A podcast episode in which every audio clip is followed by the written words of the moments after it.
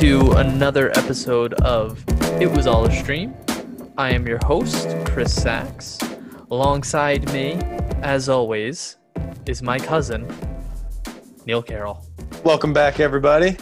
So much to discuss. Starting, as always, with Mandalorian Season 2, Episode 5, Chapter 13 The Jedi. Let's Excellent. get to our great Wikipedia provided episode summary.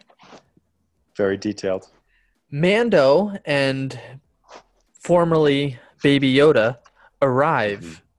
at the city of Calodan on the planet Corvus to find the population living in fear of the city's magistrate, Morgan Elsbeth, and her guards, including a hired mercenary named Lang. Elsbeth offers to give Mando a spear of Beskar steel in exchange for killing Ahsoka Tano. Mando finds Ahsoka outside the town and presents Baby Yoda to her. Using the Force, Ahsoka determines that the child's name is Grogu and that he had begun training as a Jedi before the rise of the Empire. She agrees to continue his training if the Mandalorian helps defeat Elsbeth. It sounds like I'm just horribly mispronouncing the name Elizabeth. name. Correct. But Elsbeth, very Star Warsian name. Yes. Uh, they overpower the guards, free the citizens, and the Mandalorian kills Lang. Ahsoka confronts Elsbeth and demands to know the whereabouts of her master, Grand Admiral Thrawn. Afterwards, very key. Good. Ahsoka refuses to train Grogu due to his close attachment to the Mandalorian. Instead, she directs him to an ancient temple on the planet Tython, where Grogu can use the Force to decide his own fate. She also gives the spear to Mando. This is big. Much, much, much to unpack here. Yes. So you Let's started. start. Let's start with Ahsoka. Let's do it. I am not very familiar with Ahsoka or any of the crazy outside of the movie canon, just because I don't really watch Clone Wars or Rebels. Um, so give me a little background on Ahsoka. I know we've kind of talked about her by, before, played by Rosario Dawson. Um, What were your thoughts and feelings about her appearance and what they did with her, and maybe give us a little background? All right. So Sokotano, character from uh, the Clone Wars, born in the cartoon universe. So this is a big deal that they brought her over into the not film verse, but live action verse. She first made an appearance in the Rise of Skywalker. She was one of the voices that Rey hears talking to her from beyond the the Jedi of the past. So now Rosario Dawson, perfect job looks almost exactly the part. Um, her tendrils on the head and everything else, exactly right. And even the attitude is similar. You know, the, I feel like I was watching it and I was thinking to myself, I feel like this is what an older version of Ahsoka Tano would be like, attitude and all. Um, but the thing that I found interesting were her lightsabers were white Okay. and in the cartoon universe you know she had some different colors going my theory my belief is um, she, she doesn't she no longer considers herself a jedi and so that Right. white is kind of a neutral color and if you remember in the last jedi rey ends up having like a yellow blade yes, she does. she because you know she represents something completely different as well. Um, so I thought that was very clever, very interesting. I think everything they're doing with her works. I think she clues us into the fate of the Jedi, clues us into you know the fact that she's now kind of working freelance, um, but has you know knows where some other people are. Um, it's entirely possible that she knew Yoda was on Dagobah, but by now he's you know he's faded into the Force. Here's my thing: the episode title I thought was clever because it's Jedi. So are we talking about her or are we talking about multiple people, her and baby Yoda? Because it could be plural. Yeah. It could be plural. So or are we only talking about Baby Yoda because Or- she doesn't? I saw a lot of that those theories as well. That for whatever reason, I guess with what happened with Anakin and Order, what what is it? Order sixty six. the execute order 66. Yep. Oh, yeah. And and that that kind of she's no longer a Jedi or doesn't consider herself one anymore. Um, so maybe it's just Grogu. Which is I, uh, possible. So now, do you want to explain Grogu? Yeah, so let's let's get formerly known as? into Gro. Yeah, formerly Baby Yoda, now Baby Grogu. Yeah. Um, so he was apparently training as a. It's so this is where the B- Baby Grogu's age confuses me Yes. because he was being trained as a Mhm. Jedi in was it Coruscant? On Coruscant at the Jedi Temple? on Temple. Coruscant at the Jedi Temple before Anakin and Order 66 all the clones and Right. Anakin slaughtered all the children at which the would Jedi be Temple. 20 years prior to where we're at. probably and we know that Grogu is 50 50. so I just don't understand how if it's a baby how do you it's not sophisticated enough to like know not to eat things and to like Right. play with little things or whatever but it is sophisticated enough to learn the force and how to use powers that is a little A little ridiculous to me too much for you. Yeah, I get it. I do get it. Um. So now, know, I our question, our question, we still have a lot of answers that we need. One being where, like, what species is Yoda and Grogu, if that matters or Mhm. not? How did it escape when everyone else got killed? I think that's a pretty significant thing. Did someone help Grogu? Some someone must have helped Well, Grogu she- escape. She mentions that. So now it's up to us to kind of like think Piece that about together? Yeah, piece that Together. Could it have been that? Yoda? Could it And now been is Yoda the father? We don't know. Could it be Obi Wan who t- returns to? Uh, well, no, he was on Mustafar. Yoda was in the, you know, he escapes uh, after fighting the Emperor at the Senate. So maybe he doubles back and grabs him, which would be an interesting, fun scene. Uh, but it could also be, and here's some um, here's some speculation. It could be Yaddle. Remember Yaddle? The Uh, was only the, other- the female Yoda? It's the only other Yoda like creature we found. She was on the council for one movie and then disappeared. Maybe, you know, maybe it's Yaddle's uh, kid. Could be. Could be. I just so so we have a lot of questions there, obviously. Um I I thought it was nice to see the connection between Grogu. I'm I guess I'm calling baby Yoda baby Grogu from here on out.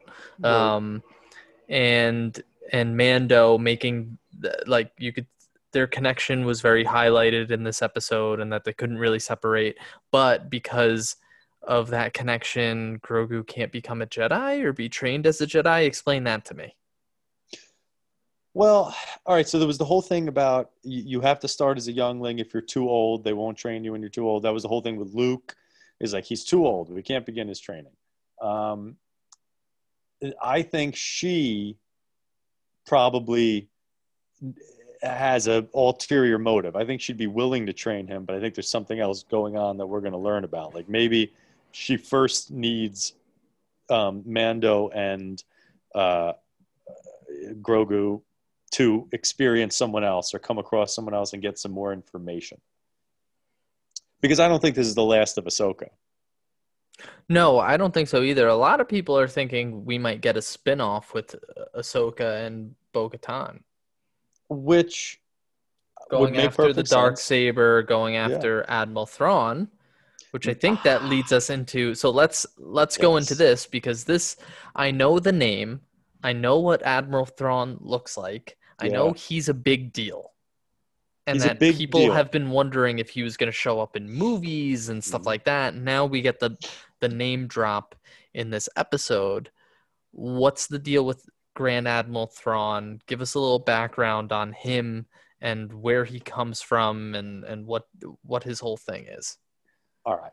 So he's a humanoid with really striking blue skin.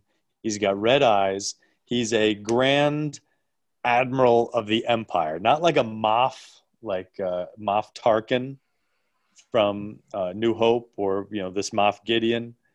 Uh, but he he was basically he was essentially leading battles.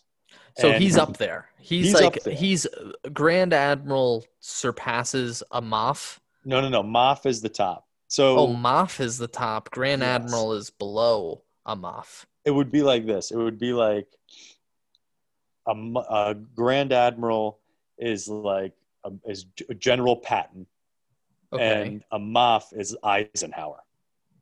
Oh, okay. You know, and then you have the president. You have you know the, the emperor. So he's in the room where it happens. He's dealing with things. He's got you know he's an important figure, and he's all over the books. He's also in Rebels, so he makes a cartoon appearance as well. But he first appears in um, in books that are canon and still considered canon. Gotcha.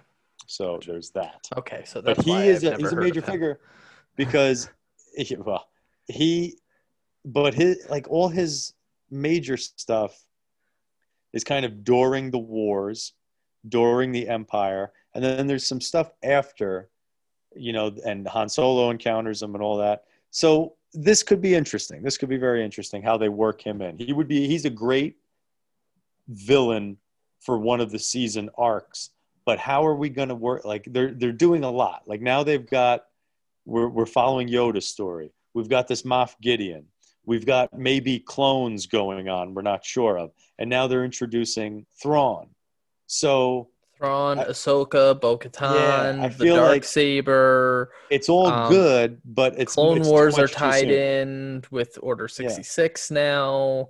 what Uh, like there's a I lot going on. This is the.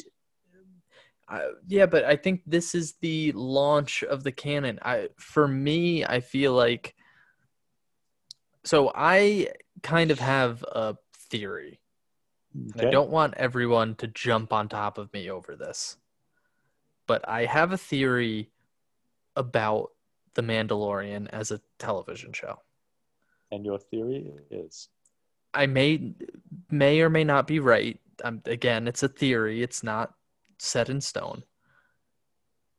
I think there's a possibility that The Mandalorian isn't actually a good television show, but it convinces people it is people who a think Baby Yoda is cute yeah so that's an automatic, oh, this is great.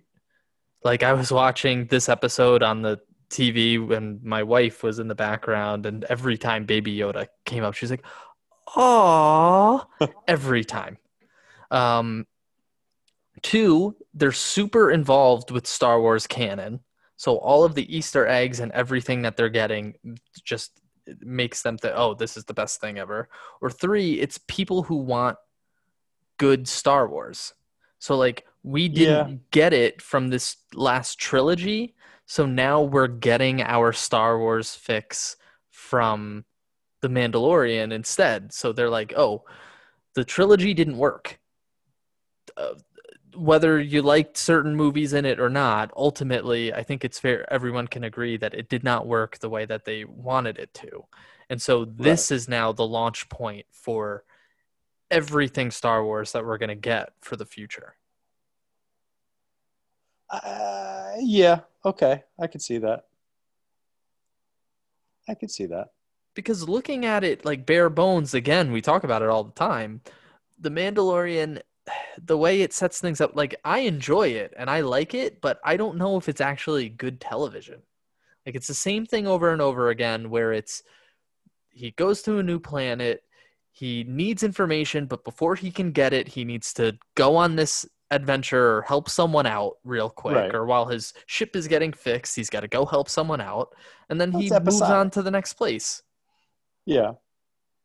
I look, I I get it, but I do think it's good television. It's a western in space. It appeals to. I'll give you a great example. I know someone who is approaching the age of seventy, but tunes in every Friday and approached me and was like, "Do you watch this show?"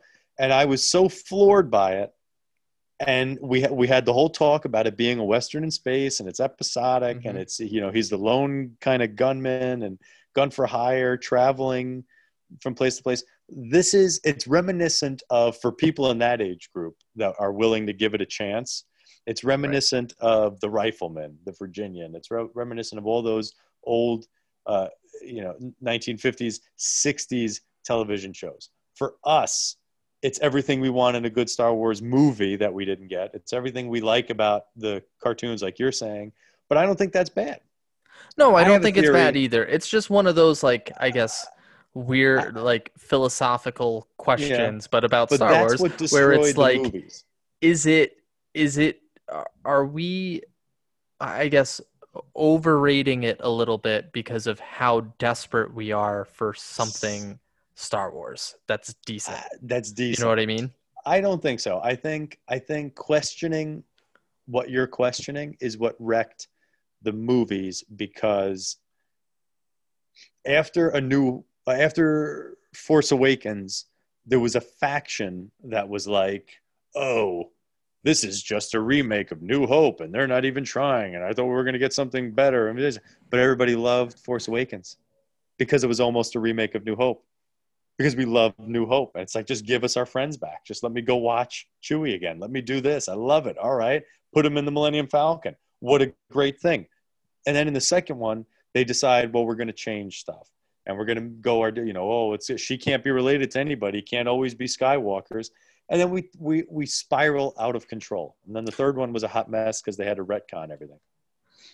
yeah i mean we we kind of differ on our opinions of of last jedi Yes. and uh, the reasons why um the the last one was bad um rise of skywalker was bad.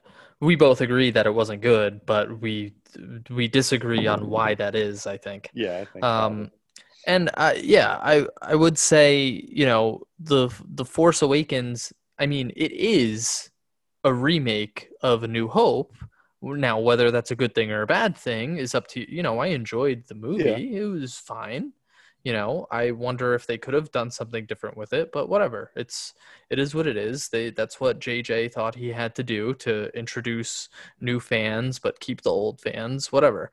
Hmm. um but I really do think just with Mando that this is where now they are trying to actually introduce a lot of Star Wars canon to people that wasn't used in the movies that Yeah. potentially could have been and I mean, yeah, I think they're doing it in a good way. I, I just I pose the question more as a I don't know, just to think critically than it is to like bash Mando. You know what I mean? It's probably overthinking or whatever you want to call it, but uh, to me, it's just interesting to think about. Like, is this something that we're like, you know, are is this show a little bit overrated? Like, if it wasn't doing what it's doing and giving us the Star Wars fix that we didn't get, like, would it be so uh, widely um, praised as it is? or raised. Uh, perhaps. Perhaps. Anyways, so we've got our background now on all the history of, of what we saw in this past uh, episode. We've got background on Ahsoka. We've got background on formerly Baby Yoda, now Baby Grogu. Yes. We've got a little info on Grand Admiral Thrawn and what we might expect. Let's go into our weekly segments. First, let's grade Mando's parenting skills for Grade it up. this episode. I am giving an A plus. This Okay. episode was filled with heart, emotion, education, and it shows the link between the two. All right. I think this is a, a touchstone of excellent parenting and and uh, uh, the final the beyond all question bonding of the two Mando and and Baby Yoda. Very interesting. Yes. And yours? My grade is an A. Ah, I'm giving Mando an A this week. glorious. Explain. One, is- throughout this episode, it's very clear he is trying to put baby Grogu in the best situation possible for him, not for Mando, Right. ignoring his own emotions. He, and it's not, at first, it started out like the series started out when he took on Baby Yoda, it was to kind of like he felt obliged, like he had to, and he's just trying to get rid of him. Right. Now it's not he's trying to get rid of him. He's actually trying to do what's best for him. He needs to be with his people. He needs to learn the ways of the Jedi. Mando doesn't even know what Jedi's do or anything like that, but he has a, enough of an understanding to know that it's important and that Mhm. Grogu needs to learn it. And so he also obviously now recognizes the close connection that he has with Grogu. The fact that he won't Grogu won't listen to anyone but him. And especially now that he knows Grogu's real name, he has a better way of communicating with him and being able to, you know, kind of direct him and guide him a little better because when you say his name, he'll actually listen. He'll know you're speaking you to that, him. Yeah. Um, and now he's going to go out of his way instead of just saying, no, take him, I'm done. He's now going to go out of his way to try to help him become a Jedi and go to this other planet where there's the ancient Jedi, whatever, and take him there next. This is it. He is now, he has taken the re- full responsibility now as Grogu's actual parent, in, Word. in my opinion. Agreed. So he gets an A for that. oh, fantastic. Who did not have the high ground? Uh, well, I'll tell you who didn't have the high ground. Michael Biehn. Yes, Michael Biehn, who played Sergeant Kyle Reese in Yep. Terminator, came was sent by John Connor to back in time to save his Yep. mother. uses a pump action shotgun in Terminator, uses a pump action, essentially shotgun blaster, which is the first time we see that mm-hmm. in anything in this show. Very interesting. Michael Biehn's been absent for a while in the world. Glad to have him back. He was excellent. You know, we got to give him a lot of credit. Aliens, uh, like you said, Terminator, even um, oh, was, uh, Tombstone. You know, he played Ringo, Johnny Ringo excellent, excellent actor. Uh, they need to give him more to do. He looks a little strange though. Maybe maybe he's just not aging well. But he did not have the high ground. No, he definitely didn't. I agree with you on that one. I will go with uh, our girl Elsbeth. Should be Elizabeth. Um, she i don't know understand what her like long-term game plan was in that city. How is Yeah. ruling over that city enjoyable for her? It's desolate. There's not a lot going on. Everyone's unhappy. She's got it's not large. Like it's a No. few huts that she's lording over. It just doesn't make sense to me. So she and she thinks she's all that oh i'm this you know great ruler and she's ruling like a little village like come Well, on that's the thing. I mean, it's it's you know, I I it's dictators. They never want to give up power. yeah even if it's over like five villagers which is just Yeah. absurd to me but anyways that's why she did not have the high ground for me this week um lastly, our Chewie Medal of Honor, the Chewie Medal of unsung hero of the episode.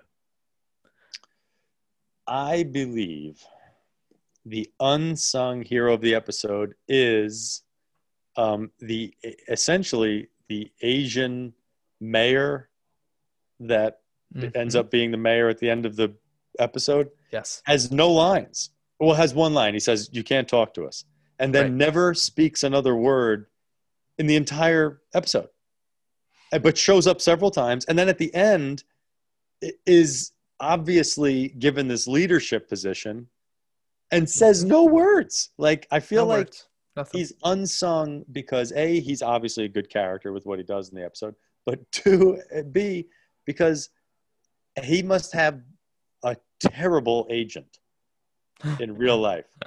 He just he's like you know oh they'll put me in the show great i'll sign on and then the agent's got to be in the background like no jesus no wait, wait for lines but he just signed up and and jumped in so he's unsung i'm going to give it to him Hey, I that's who I had down. I'm trying to think if there's anyone else we could pick, but I'm not sure that there is because everyone else was just such a big highlight of the Yes. episode. Um, so I think I have to agree with you, and he helps, you know, rescue the the people who are being essentially like the Star Wars version of crucified, uh, and just like tortured. yeah it's a little Um, rough So he helps save them, and then yeah, he becomes the mayor at the end. He's definitely you know, uh, well, I- I guess he's somewhat sung because he becomes mayor, but still, good for him. yes indeed you do All right, well, we will be back with some more Mando, and i can't And- wait new baby Grogu Mhm. um, next week. Excited to see what's going to happen next. Things are are when we were complaining about episode two. That That's those true. complaints are long gone because we've gotten action packed episodes three in a row now.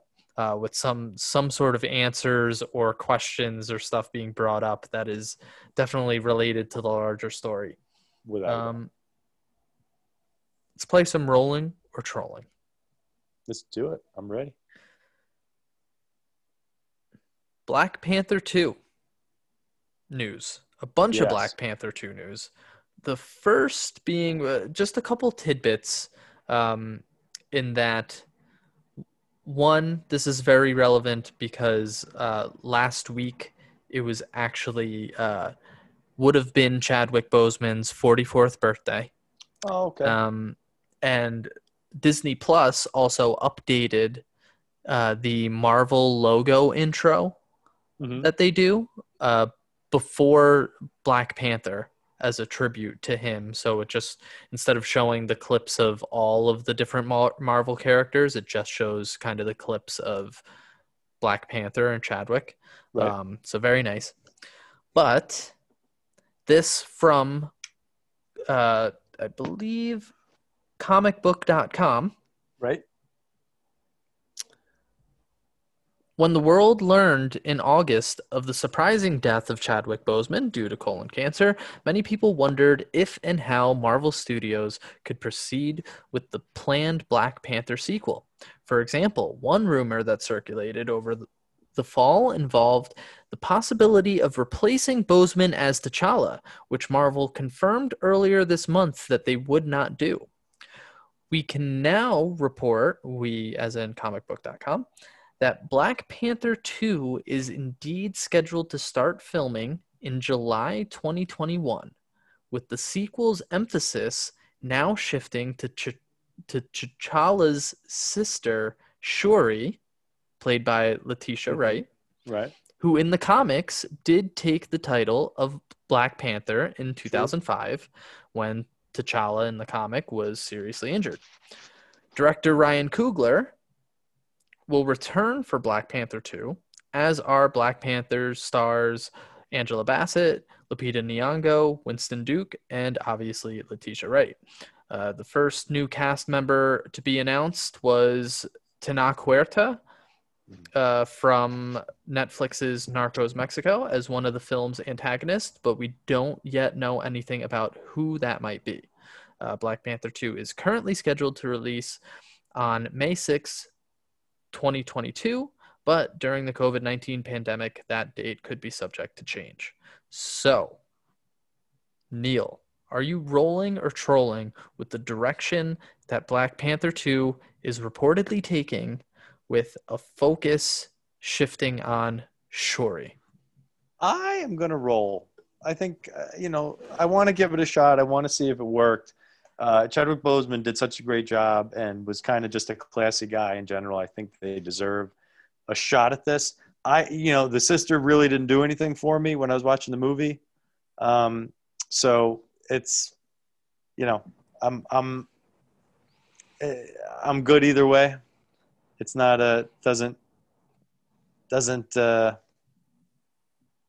I'm not. I don't. I'm not expecting a lot from her, but I want to see. I want to see this work. I am rolling with it as well. I actually, you know, Shuri is actually a fan favorite for a lot of people.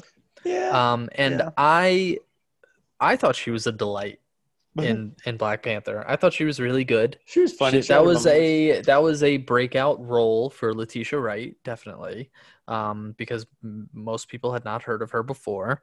Um, she was very witty. She was she plays a character who's hyper intelligent. Um, so it would make sense that she would kind of fit in this world and possibly be able to take the over the mantle from T'Challa. Um, I, think this makes a lot of sense. Obviously, you know, in a way, I kind of would have liked to see if maybe you recast T'Challa, just because uh, I, surprisingly enough, we have gotten a lot of Chadwick Boseman as Black Panther. We've had him in, I think, it must be, I think, four or five different uh, Marvel movies. So, I you know, in that sense, it, we have seen a lot of them, but at the same time, I would have loved to seen, uh, you know, him have his own standalone of Yeah. a couple more times, even if it was played by a different actor.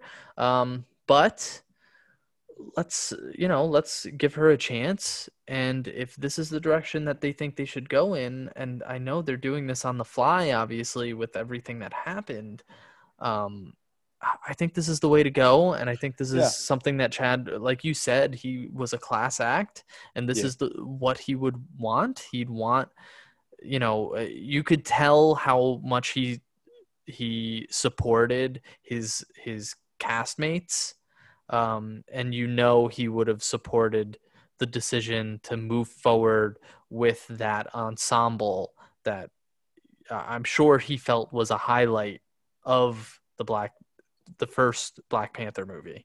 Um, a lot of people had breakout roles in, Well, in that movie. So for it to, you know, maybe they do kind of shift it a little bit more towards a wider ensemble type of movie um, instead of just narrowly focusing on Shuri. But, Right. you know, we'll see what happens. I trust Marvel and I trust their judgment, and I think they're going to make a good movie. I yeah, I, I like it. I like it. I think it's I think it's the right way to go. Continuing on with taking up mantles, Jeopardy has named Yeah. Ken Jennings as interim host following uh, the passing of Alex Trebek. Uh, Jennings is expected to serve as the host uh, when the series is begins production. Actually, I believe it began pr- production today. Um, and he's going only going to be the first of multiple guest hosts uh, to take on the role. It will not be a permanent thing yet. Uh, they're not going to name a full time replacement um, at this moment, and uh, Trebek's final episode will air on Christmas Day, December 25th. So, Neil, are you rolling or trolling with Ken Jennings be fir- being first up in, I guess, a tryout or whatever it is to take Alex Trebek's role? I'm rolling. I think it makes a lot of sense. Uh, Ken Jennings, especially. I mean, I, I don't think he's like got the best personality, or he is the you know host material, but he's obviously like a very famous Jeopardy associated person. So if they're going to do tryouts and they're going to do a series of people, I think it makes a lot of sense. I I was kind of pulling for when I saw it, uh, LeVar Burton. I thought that was the way to go. I agree with that, and I hope Yeah. he's one of the guest Yes. hosts so that we could see how that would be. The LeVar Burton of of Reading Rainbow fame. Yeah, Um, The more you know. I just I I always think of Community Yes. and um, Troy meeting his Oh, man. hero LeVar Burton, and just he can't like actually make a coherent sentence in front of him. He actually didn't want to meet him and ends up meeting him, and then he's just like in a ball singing the Reading Rainbow song. It is it's great. It's classic. Um, anyways, yeah, I'm interested to see what hosts they have too. Like, I would love to see some some outside the box picks as well. Um, that would be cool. But I think Ken Jennings makes sense as as a start um, in this transition that we're gonna have. Um, so I'm rolling with it too. Why not? Um, without a doubt. Pete Davidson Yeah. of SNL fame Hmm. King of Staten Island, um, dated Ariana Grande. He is set to be the star of a virtual table read of It's a Wonderful Life. The star. The star. He will be playing Yeah. The, The- Jimmy Stewart, George Yikes. Bailey role yikes, yikes, yikes. um, in a virtual table read that also includes Maud Apatow, Ed. Asner, Mia Farrow, Ellie Kemper, Carol Kane, Ed Begley Jr., uh, Bill Pullman, Richard Kind, B.D. Wong, and Michael Shannon. Um, it will take place December 13th. Proceeds for the event is going to benefit the Ed Asner Family Center, so it is Okay. for charity. Um, what is your take? Are you rolling or trolling with Pete I am- Davidson following in Jimmy Stewart's Uh-huh. footsteps and playing? I would normally I would Bailey. normally troll this because I think it would be it, this is bizarre. But I'm curious how all these people found each other and decided that they're going to do a, a thing together. Like uh, so I'm I like I want to see it. Uh, there's a few names in there I don't care for. Ed Asner, beloved national treasure. Um, I so I'm curious. I do want to see it. Him, uh, you know, I don't think Pete Davidson is on the caliber of of uh, Jimmy Stewart. For example, I'm doing, you know, my students are, are doing a radio version of "It's a Wonderful Life," and I'm playing like an angry voice in the crowd from when the bank closes down. I know my place, and I feel like I feel like Pete Davidson not the right guy for this lead role, but it is what it is. I heard good things about that fireman Staten Island movie. it was good. It was Yeah. good. I enjoyed it. I, I did see it. Um, uh, yeah, I'm gonna roll with it too. It's for charity. Why not? It's It's, gonna get a lot. You know what? It's gonna get a lot a, a lot of eyes on it because of the fact that they had they put Pete Davidson in this role. Um, because he's for whatever reason he's controversial in general, where you, he's like a either you love him or you hate him. I Right. you know I don't think I do either of them, but a lot of people do. Um, I, yeah, I'm fine with it. Um, I it's it's just a virtual table read. It's not like it's a remake. You know what I mean? The these table reads they've been doing a lot of them, especially with quarantine and over Zoom and stuff like that. Um, one notable one that they did um, a couple months ago was Fast Times at Ridgemont High Yes, I watched. they had a bunch of people. You watch it, and your boy Shia LaBeouf, Oh, LaBouffe. He uh, really, really committed to that Sean Penn role, Uh huh. and uh, he what was something. pile of crap that was. He was something else. yeah. Oh come on, he was committed. He was good. He, was the best part of that whole thing. He was hysterical. There's no talking to you when you're like this. Netflix. You're hysterical. Yes. Earlier in the year, they gave us a top 10 feature on their platform to what seems like much success. Mm-hmm. Now they're reportedly going to expand that feature to a top 50. Okay. Are you rolling or trolling with this expansion? Hit me with this again. What's happening? So, you know how on Netflix they give you the suggestions and the categories, and do you want to keep watching? Right. And one of them is a top 10 list of the I top 10 like- most popular shows or movies on their platform. This is They're going to expand it to top 50, potentially. They're They're looking into it. I'm I'm trolling. This is ridiculous. This is the last gasp of a dying empire. Uh, the yeah. Why? I don't. Uh, I don't know if it's a dying empire. I think it's a I think thriving well for now. For now, but just they're eats you know, money. Listen. They're increasing their price, which is never a good sign. Uh, I myself became an HBO subscriber today. Oh, congrats! Thank you. And you know, uh, it's top ten is top ten. That's why how you do things. Top fifty, it's like I'll just scroll through what you have anyway. Like, what's the point? The algorithm is going to populate my likes with these things anyway. So I, I don't understand top fifty. It doesn't make any sense. Do top ten.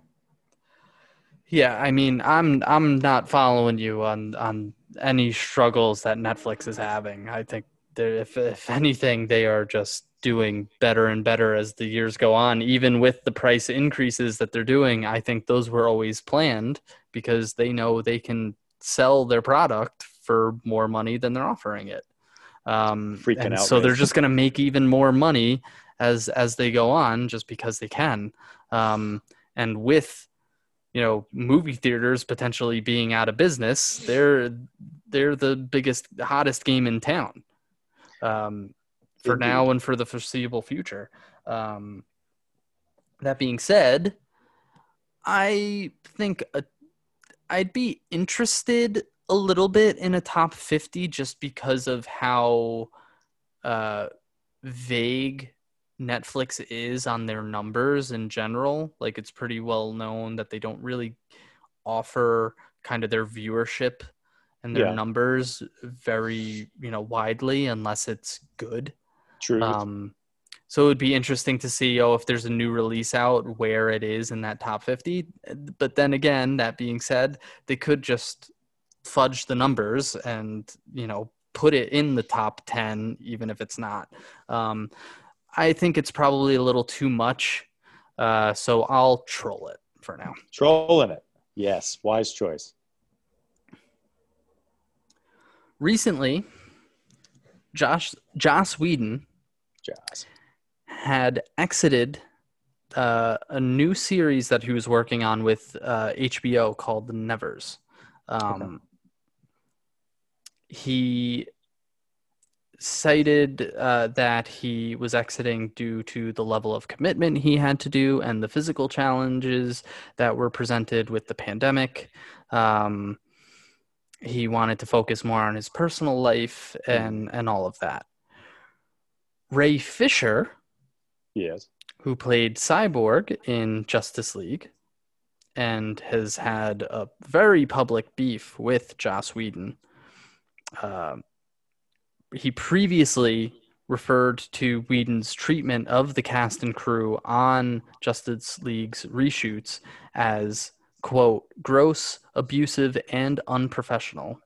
Um, he alleges that Joss's exit from HBO is due to uh, the Justice League investigation that is ongoing.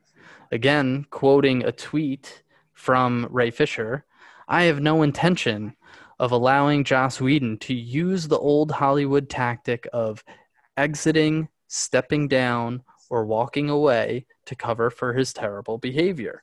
Warner Media's Justice League investigation has been in full swing for over three weeks now. This is undoubtedly a result of it. And then he concluded his tweet signing off A greater than E, mm. meaning accountability over entertainment. I think this is a very interesting situation. I likely am rolling because I believe in Joss. Is that the correct response? Like, I think I want to say, I just want to give him the benefit of the doubt.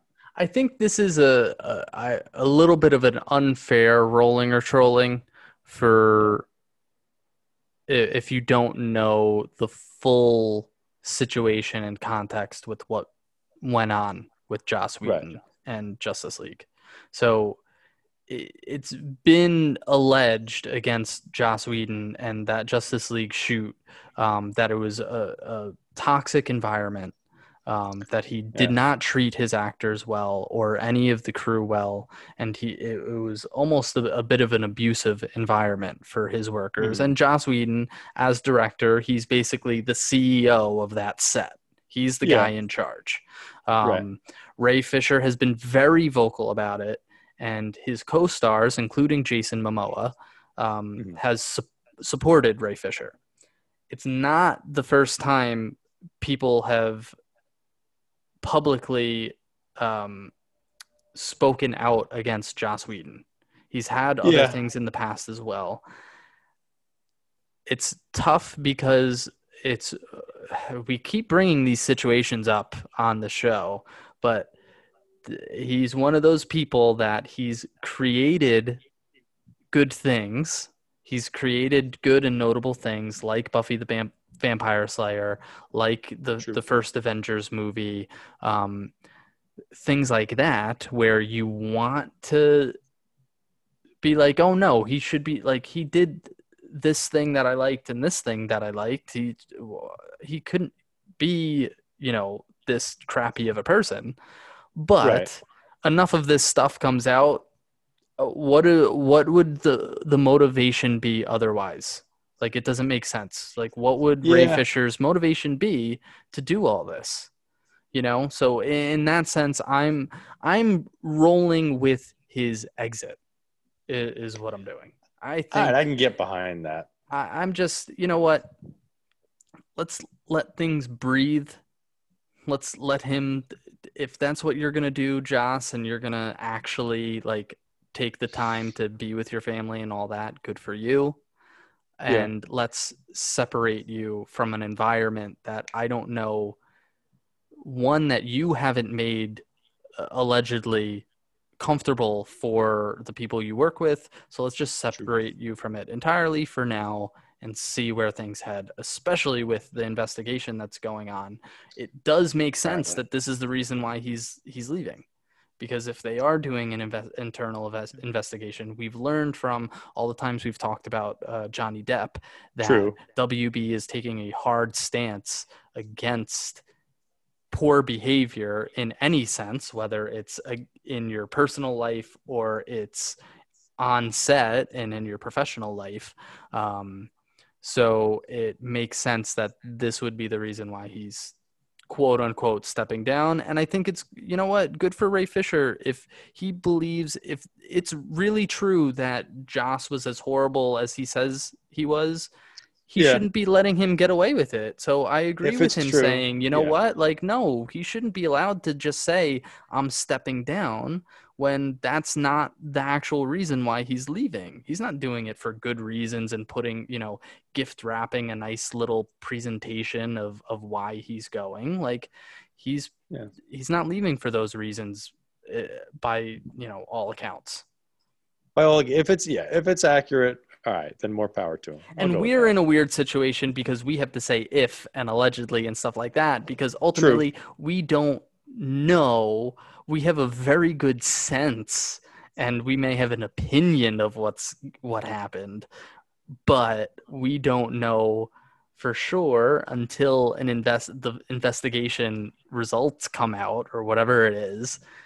And you know even then there's always doubt and stuff like that There's always doubt. there's yeah but anyways we'll move We on with from the controversial and into something that I actually learned for the first time. So Bring I it. was watching with my wife on Thanksgiving Day, the Thanksgiving Day parade, Yeah.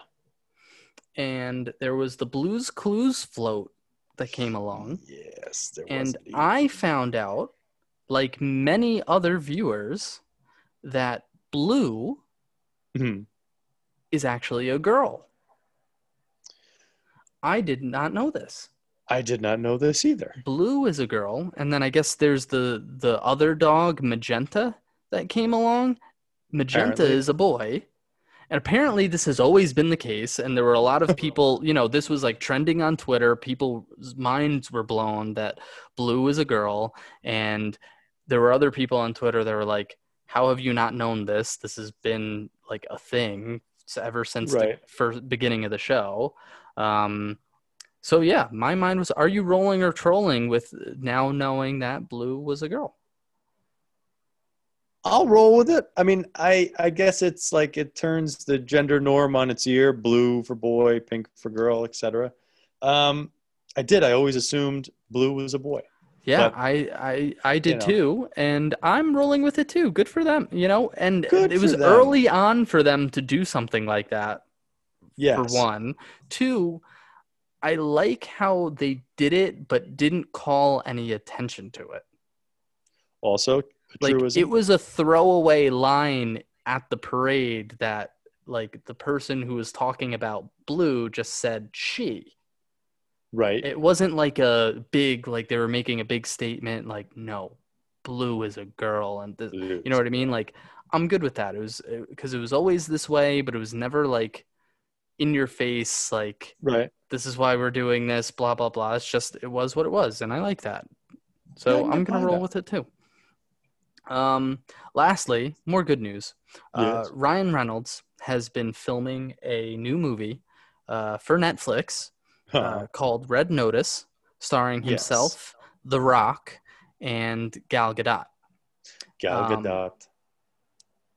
According to THR, Ryan Reynolds, uh, after uh, the sh- filming wrapped, Yes. he thanked the entire crew with around 400 personal videos that he made and sent with them. So he quote said, "I made videos for their dogs. Morale was so low because everyone was in lockdown. They couldn't go Yeah. anywhere but work or the hotel. In some cases, their families were at home less than a mile away. I can't imagine that kind of longing." Uh, he so he made videos uh, personalized videos for all 400 people. Um, he also sent everyone in the crew a bottle of his aviation gin Yeah. uh, with a personalized note, adding. Uh, he also added that they were an awesome group of people. Uh, what they did was so hard. Rolling or trolling with Ryan Reynolds just being, I guess, an incredible person. I'm gonna roll with it, even though it was self-serving. Uh, Oh, because it was like a his own stuff. promotion of his. Yeah. It's like, come on, man. But no, I, I like it. I'll get. I'll go. I'll if allow. I if I owned owned uh, Yeah. some sort of beverage company, Ah. that is the easiest go-to gift. You might as well give it away. What you're going to make people pay for it? Agreed.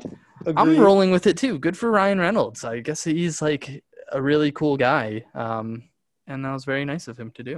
That was very nice of him. He seems like someone that I would enjoy. So yeah, I, I'm gonna I'm gonna roll with it. I think that's great. Also, I love the feud, the pretend mock feud him and great. Hugh Jackman have. Mock is- is feuds tend to just be do awesome. real well. Yeah. Yeah. Him, you got those two. You've got like the Jimmy Kimmel and uh, Matt Oh. Damon is hysterical. classic. Um, just uh, good all around. I like those. Yeah. Um, should we pretend that we're in a big feud and that I we hate so. each other just for the rest be- of the the um rest of the podcast? Definitely beneficial to our cause. Right? We might get like two more listeners. Word. Um, all right, moving on. Followers. Let's I stream so. it, skip it, or add it to the watch list. Let's do it. Okay, the first. Uh, so we watched three trailers today. Um, Yes. The first being Boss Baby 2. Yeah. Neil, what are you doing with it? Are you streaming it? Are you skipping it? Are you adding it to your watch list? I'm gonna skip it. I'm gonna skip it. I think it was fun when Alec Baldwin wanted to get back into the uh, animation game. He's been there before. He's done a good job. He actually voiced one of the main characters in a Clerks cartoon based off the Kevin Smith characters, which only lasted ten uh, episodes, but it was a hysterical cartoon. Um, he played Leonardo Leonardo, but we don't need uh, we don't need this next installment. I understand that there was a uh, there was a Boss Baby balloon at the Macy's parade, There was. so you know enough of that. I'm I'm skipping it. I'm skipping it as well. I think I watched maybe the first like 15 minutes of the first Boss Baby with my wife, and we were both out after that. So, and that's saying something uh, Yeah. with her and liking cutesy things. Um, so, and we were both out on it. So I'm it's skipping as well. Um, we are also getting November 5th, 2021, Yes, the return return. of Clifford the Big Red Dog. Ah, yes.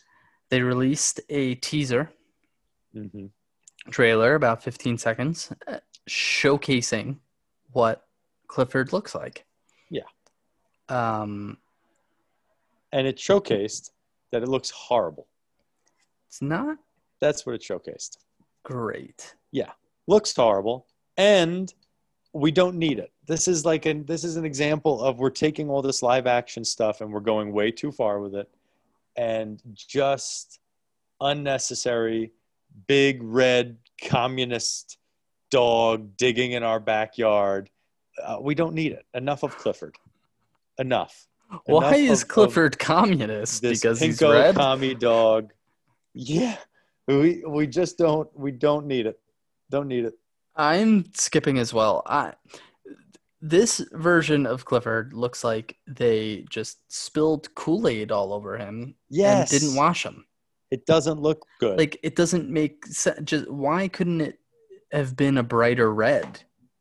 Why is it like this? Like, like it looks like this dog was stained red. right. It's like they want us to believe that it's uh, possible that it's like within the realm of reality. No, that's It's dumb. It's a big So, red yeah. dog. It's not within the realm of reality. Why do they have to try to make it realistic? Just give us like I, I don't know. It looks like 5 day old Kool-Aid is uh, Stained this just animal. poured all over this this poor puppy who happens to be 10 feet tall. Unnecessary. I'm I skipping it as well. Skip I don't get it. Um lastly, Gonna be terrible. Yes. Lastly, we have another Netflix movie coming out. Mhm. Um, this will be releasing, oh, this week, uh, December 4th, Hello. starring uh, Nicole? Kidman, Ah, uh, Meryl Streep, Meryl. James Corden. Eh. Yeah. Yeah.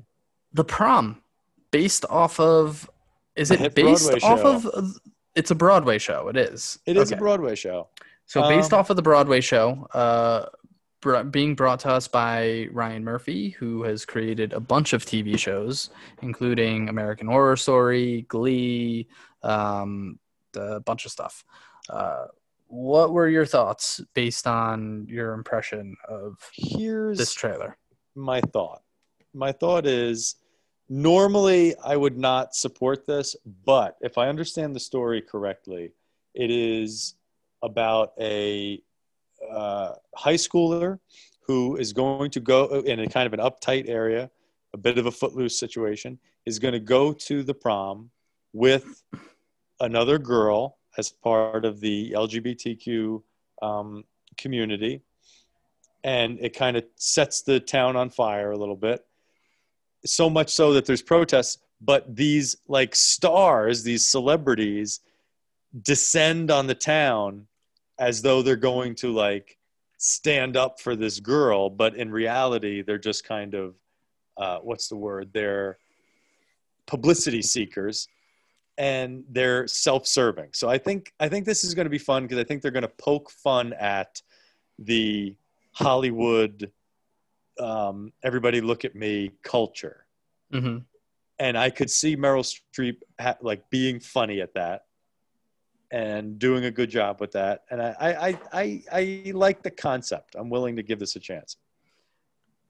Yeah, I I'm gonna, I'm gonna stream it. clearly don't know much about the Broadway musical version of this. Um, I'm sure for theater fans, they are going to be thrilled that this is coming. Um, It's always a question of how good is the movie compared to the play version. But I, I will, I will stream anything that Meryl Streep is taking a part in. Um, just Absolutely. for her alone, I will stream it just because she's so good and She's earned that. Yeah. So she she gets a stream out of me. Um, well, we watched that. two mo- or one movie and one television show this past week, based True. off of the suggestions for each other. Um, I suggested the show Succession for you. You Yep. suggested that I watch Grumpy Old Men. Yes. Which would you like to start with first? I'll start with Succession because I think I can I can be succinct about it. Okay. All right. So I watched it. In fact, I I told you I became an HBO member, so I watched a good chunk of the first season. I think I'm within like two episodes of uh, the first season finale. And here's what I'll have to say. No one in the episode, no one in the show disappoints. Everyone is doing a great job. Uh, I I understand all the dynamics. This is a rich kind of Rupert Murdoch like consortium of uh, media, and you know he's got he's on his third wife. The kids are kind of rebelling with dealing with her. She's keeping the father kind of away from them while he's recovering from a sickness that he had. He's a grumpy old man and loves power. It's a very conservative um, media uh, source that they run, and he's got kids of all different ages again across three different wives so the interaction between them is great uh, kendall the the i guess the second son who's running the company He, so he's the, I believe he's actually the oldest son. no alan alan ruck is the oldest Oh yes, I'm sorry, I forgot about him. Yeah, And he's he's, kind of like, out of the picture a little bit, Yeah. and he's yeah. Okay, a little strange Yep, you're right. You're right. but this kendall guy like i hate him but i feel for him Yeah. like I get it. He's trying to keep everything together amidst everybody's crazy and Mhm. trying to steer the ship and get everything done right. But he's also a little self-serving and he's not a likable person.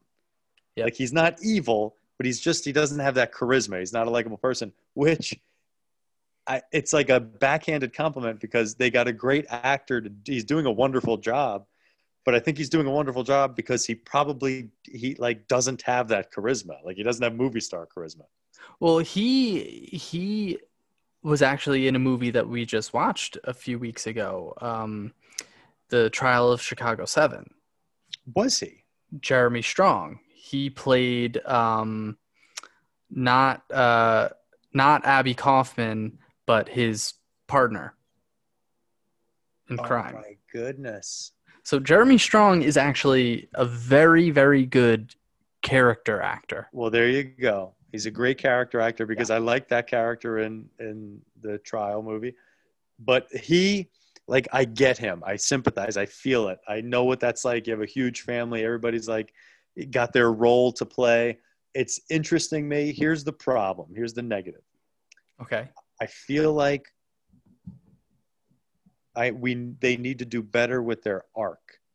What is the point? Okay.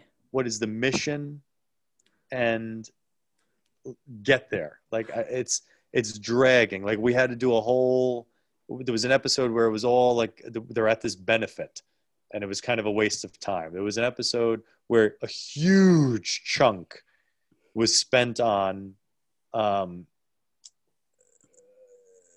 a, a, a conversation between the daughter and like her potential client who I don't think is going to factor into the process at all, really, yep. as much as you know they wanted us to believe. So I think they just need to move it along because everybody's doing a great job. They have all the tools they need. I think the writers need to step up their game. Yeah, I will say just wait on that a little bit, especially okay. Once you get to the finale and then going into season two. I believe it. It's really, I mean, the the ultimate kind of goal of the show for season one and for season two is just the the power dynamics within this family and how yeah. they are all trying to juggle all of these different things and try to be the ones that come up on top um, and it's but it's all within their own family which is crazy yeah. um, I weirdly enough like the they're all horrible people, but I horrible. love spending an hour with all of them. Yes. you know what I mean? They're just so entertaining. Um you're in for like if you think Jeremy Strong is doing a good job this season, just wait until next season. I'm excited. Because my goodness, I mean, in season 1 he is really able like he there are so many facets to that one character, right? Because yeah. you've got him kind of being like the you know douchey guy or like kind of like a frat bro businessman and then you know he's every now and then he sums up the courage to like tell someone off or whatever and right. then he's kind of sneaky and trying to you know do things behind people's backs and then he's also like petrified of his father and then he's like yes. a wimp at the same time so he sums up some courage here and there but then he's also a complete wimp in other senses um, and has like no spine so he's really like there's so many different uh, levels and personalities just to that one character. I think he does a great job. Roman is obviously insane. Oh uh, but he's hysterical. He's probably Insane. the best part of the show. Every episode, he has an unbelievable line. Um, Correct. Brian Cox yeah, as Logan Roy is is great, and he gets you know more to do in season two just because he is sick for a portion of season one and senile and all that. Um, yeah. And then uh, Shiv, the sister, is really good too.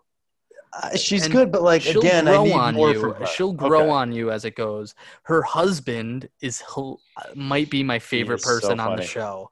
He's he so good. He is so good. Tom. Um, That's a good then, comedic actor too. Yeah, he's great. And then uh, cousin Greg is cousin Greg is this tall, lanky, sad sack, and he they send him to do like a Watergate shredding session and he's so paranoid about it. It is really good. Like it, it it's a good show. It's a very good show. I'm gonna get to season two because I want to see if they hit their stride. Oh, they will. They will. Season two is something. It's great, especially the end of it too. You get a really good, a really strong ending of season one. You get a awesome season two ending. Yeah. Um, cool. Well, I'm glad that you're enjoying it. I watched Grumpy Old Men.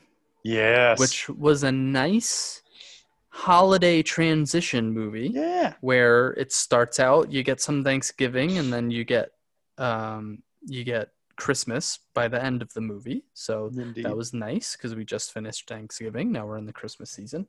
Right. I, you know, I really enjoyed it. It was a really good movie. It was nice to see um, the odd couple back yeah. together. It was almost, I guess, their like reunion movie or, or what That's they excellent. would be like as old or, or grumpy men, right? um, it. Listen, I I don't know if it if it plays as much nowadays as it did when it was made. As but uh, Why do you think that? which is Why a do you think shame just because i think movies like that aren't really made anymore and don't have the audience like it did which is a That's shame true. That is which a is shame. a shame because it, it is a good movie it's very quirky um very simple it's the you know it's you have um uh humphrey bogart and um john what's his name now i'm forgetting Not Humphrey Bogart. You have Walter sorry not Matthau, humphrey bogart walter matthau Jack God. Humphrey Bogart, Walter Matthau, and Jack Lemmon, um, who are old, grumpy old men, and they hate each other. They're neighbors, and they have like a love-hate relationship where they're always, you know, ragging throats. on each other and at each other's throats. But you know, deep down, there's some sort of deeper relationship between them, Right. um, and you do find out later in the movie that they were friend best friends growing up and then of course a woman got between them Yep. um, and that's kind of what's happening with Ann-Margret's character is that she's coming between them um, burgess meredith is Oh. unbelievable Didn't I tell you? every every line that he Every has is line is hysterical Gold. um, and filthy and just great Oh, um, yes. so funny um, I. I really enjoyed it. It, it was nice to. s- How it- about this? How about Ann-Margret? This is the 90s. Ann-Margret is then the quote unquote like older would be romantic uh, couple with one of these two old men. But in, and I think I referenced this last week, in 2020, she's still like hipping with it and doesn't look like an old lady. Like she's d- uh, doing an amazing Yeah. job keeping it together. Yeah, she uh she's she's still in a bunch of stuff. Yeah. She's still working. Um you know, someone who was in uh, I think she's what she was born in 1941.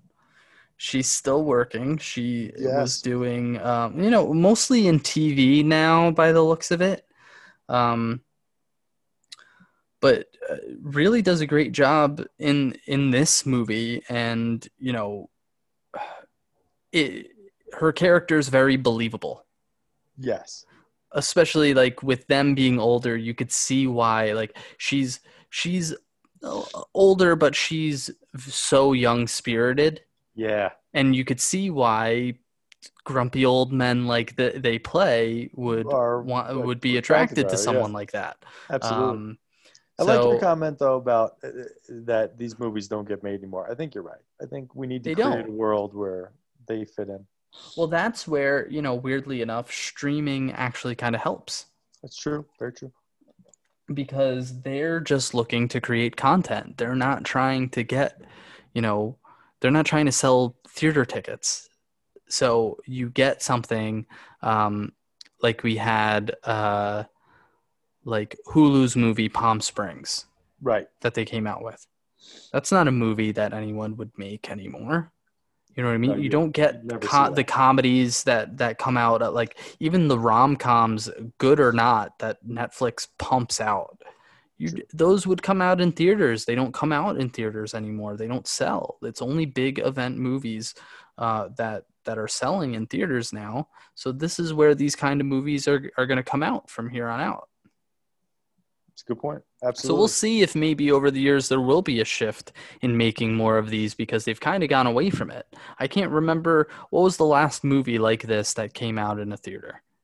like this, I, it's been When you think about it, you know, Yeah. it's probably been um what call it. You get certain things like maybe like Wild Hogs, you know, Maybe. or the, Yeah. the what was the one movie with Morgan Freeman? It was like the Bucket Oh, List The or Bucket something like that. Yep. Um, you had Which is um, early aughts still, so it's ten years ago. Maybe you get like something like a, a something's got to give, I was thinking that which was a long time ago, kind of similar Like to this, where it's like a, a yeah. rom com, but of a o- Older older, focused uh, characters. You know, uh, they, they're not really getting made anymore. Yeah, Yeah, it's and it's a shame. Well, But what do you got for me this week, sir? this week, what are are you in the mood for anything? I'm gonna. I know I always ask Well, that. I feel like we are, you know, we've left a holiday. We're about to head into a holiday season, so it could go either way. Why don't you hit me with something non holiday related? Okay. Because I'm going to give you a choice between a holiday related and a non holiday related. Okay. I'm gonna give you something non-holiday related. Okay. Um, this was something that, hmm. Okay, so I'm going to give you something interesting. This is something that will be leaving streaming this month, but will still be on it for you to watch. Um, it is a critically acclaimed movie that came out in the past couple years. I don't know if you've seen it, so we may have to delete out this whole portion. I don't think you would have seen it, so that's why I'm Okay. suggesting it. Um, critically acclaimed. Um, it's a superhero movie. Okay. It it is very innovative in the way that it approached how the film was created and how it was made. hmm Have you seen the movie Into the Spider Verse? Yes. Okay. Big steaming pile of crap. Okay. Well, that's unfortunate. Uh, We'll we'll just edit this part out. That's I know. I'm sorry. I didn't care for it. Did not care for it. Why and I know they want to make they want to make another one too. I didn't care for it because it it it was another one where it's like string this together together better. There was the whole thing, the kid, and then he- he's got this odd relationship with his father. Then he ends up in the sewer, and he's doing the graffiti, and he's doing all this. stuff. Then he gets bit by the bug. Like, get to it faster. I don't Oh. you know, do like just get to it, and then you have all these other spider people, but it's they're not forwarding the tale. Like he he hooks up with this one spider guy played by the the guy from New Girl, and he like that's funny, but what then we just wasted all our time with all these other spider people. No, I, I disagree with you. Disagree with you completely, but that that's fine. We don't have to have that whole conversation now. Um, all right, so let's pivot. Let's pivot. Let's pivot.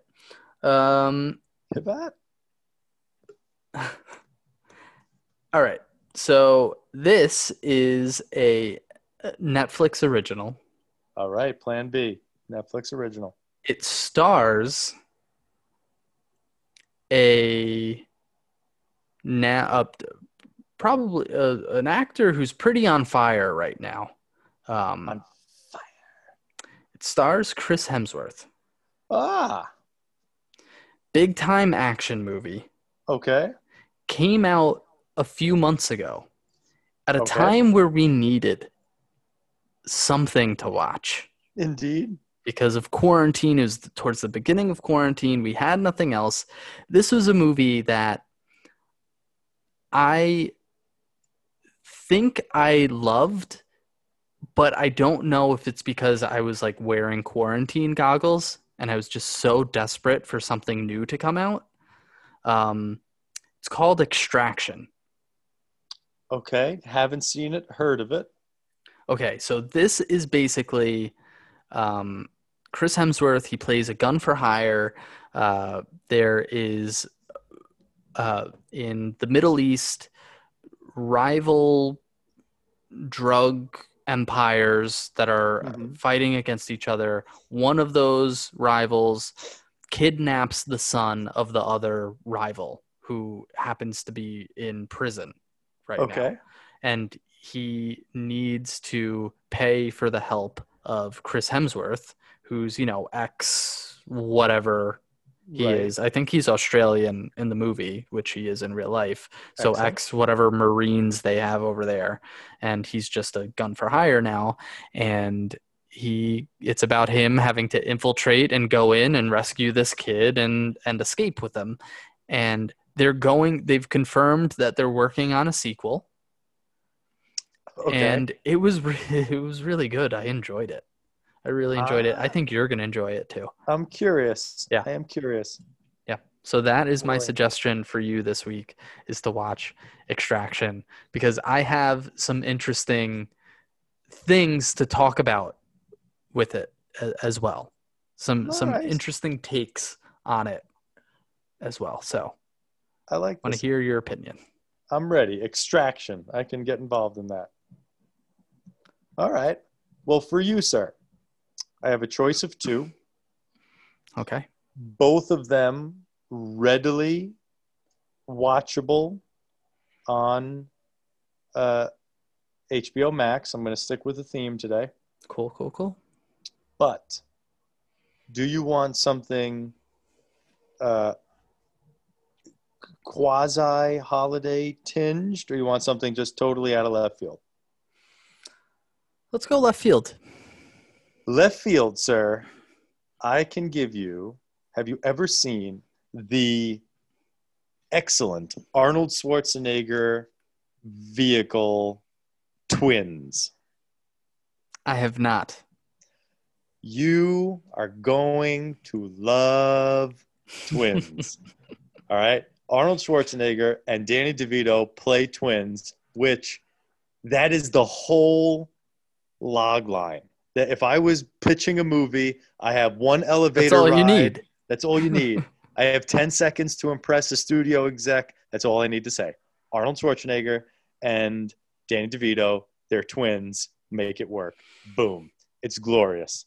And it's timely because there's talk about making a triplets movie with Arnold, Danny, and Eddie Murphy. Oh my goodness. Are you serious? Yes. I'm dead serious. They've been talking about it for a few years now, but every time it gets mentioned in public, they get closer and closer. So I, this is an exciting time. I think this is going to be a great Okay. movie. Obviously, I believe it was 80. It, it's I don't think it's early 90s. I think it's late 80s. So it's going to feel like that when you watch it, but you're going Yeah, to love it. 1988. Yeah, you're gonna love it. It's it's obviously a comedy. It's got some action. Arnold, you know, is is doing some action, but he wanted to break away and do something fun. That's how he linked up with with Dan DeVito. It's it's not a waste of an hour and a half. It is something Okay. you're you're gonna quote lines from it, and you're gonna think about it and be like, "Oh, yeah, that was funny." All you're right. gonna enjoy it. All right. So I will watch Twins. You are going to watch Extraction. Yes. Um, we will be back with the Mandalorian next episode. Um, I at some point we're just gonna have to choose Christmas movies to talk about. I know I we think- definitely have to watch Die Hard. oh yes. That's without a doubt. So for those of you who don't know, Die Hard is not only one a Christmas movie, but two, it's my favorite movie of all time correct. and a movie that I can discuss for hours on end. That could be its own podcast. Maybe we'll At just do a special episode where we discuss Christmas movies, or we could do maybe like our ranking of Christmas movies, um, something like that. We'll come up with something creative because I think we need to. We're in the holiday season. I don't know if there's really going to be any Christmas movies that either of us haven't seen True. to suggest for each other. So in that case, we're just gonna have to come up with excuses to talk about them. Word. You get no objection from me. All right, cool. Well, thank you again for listening. Please, if you are not subscribed yet, please subscribe. We do one of these every week. Um, we are on all platforms iTunes, Spotify, you name it, we're on it. Uh, please send us a nice review. That would really help uh, to potentially get us more than just our two friends who listen to this. And um, you can also find us on Neil's website. This and other great content glued to the screen.com. That is glued, the number two, the screen.com. Um, and with that, Neil, what do we got to say to the people? Stream on, y'all.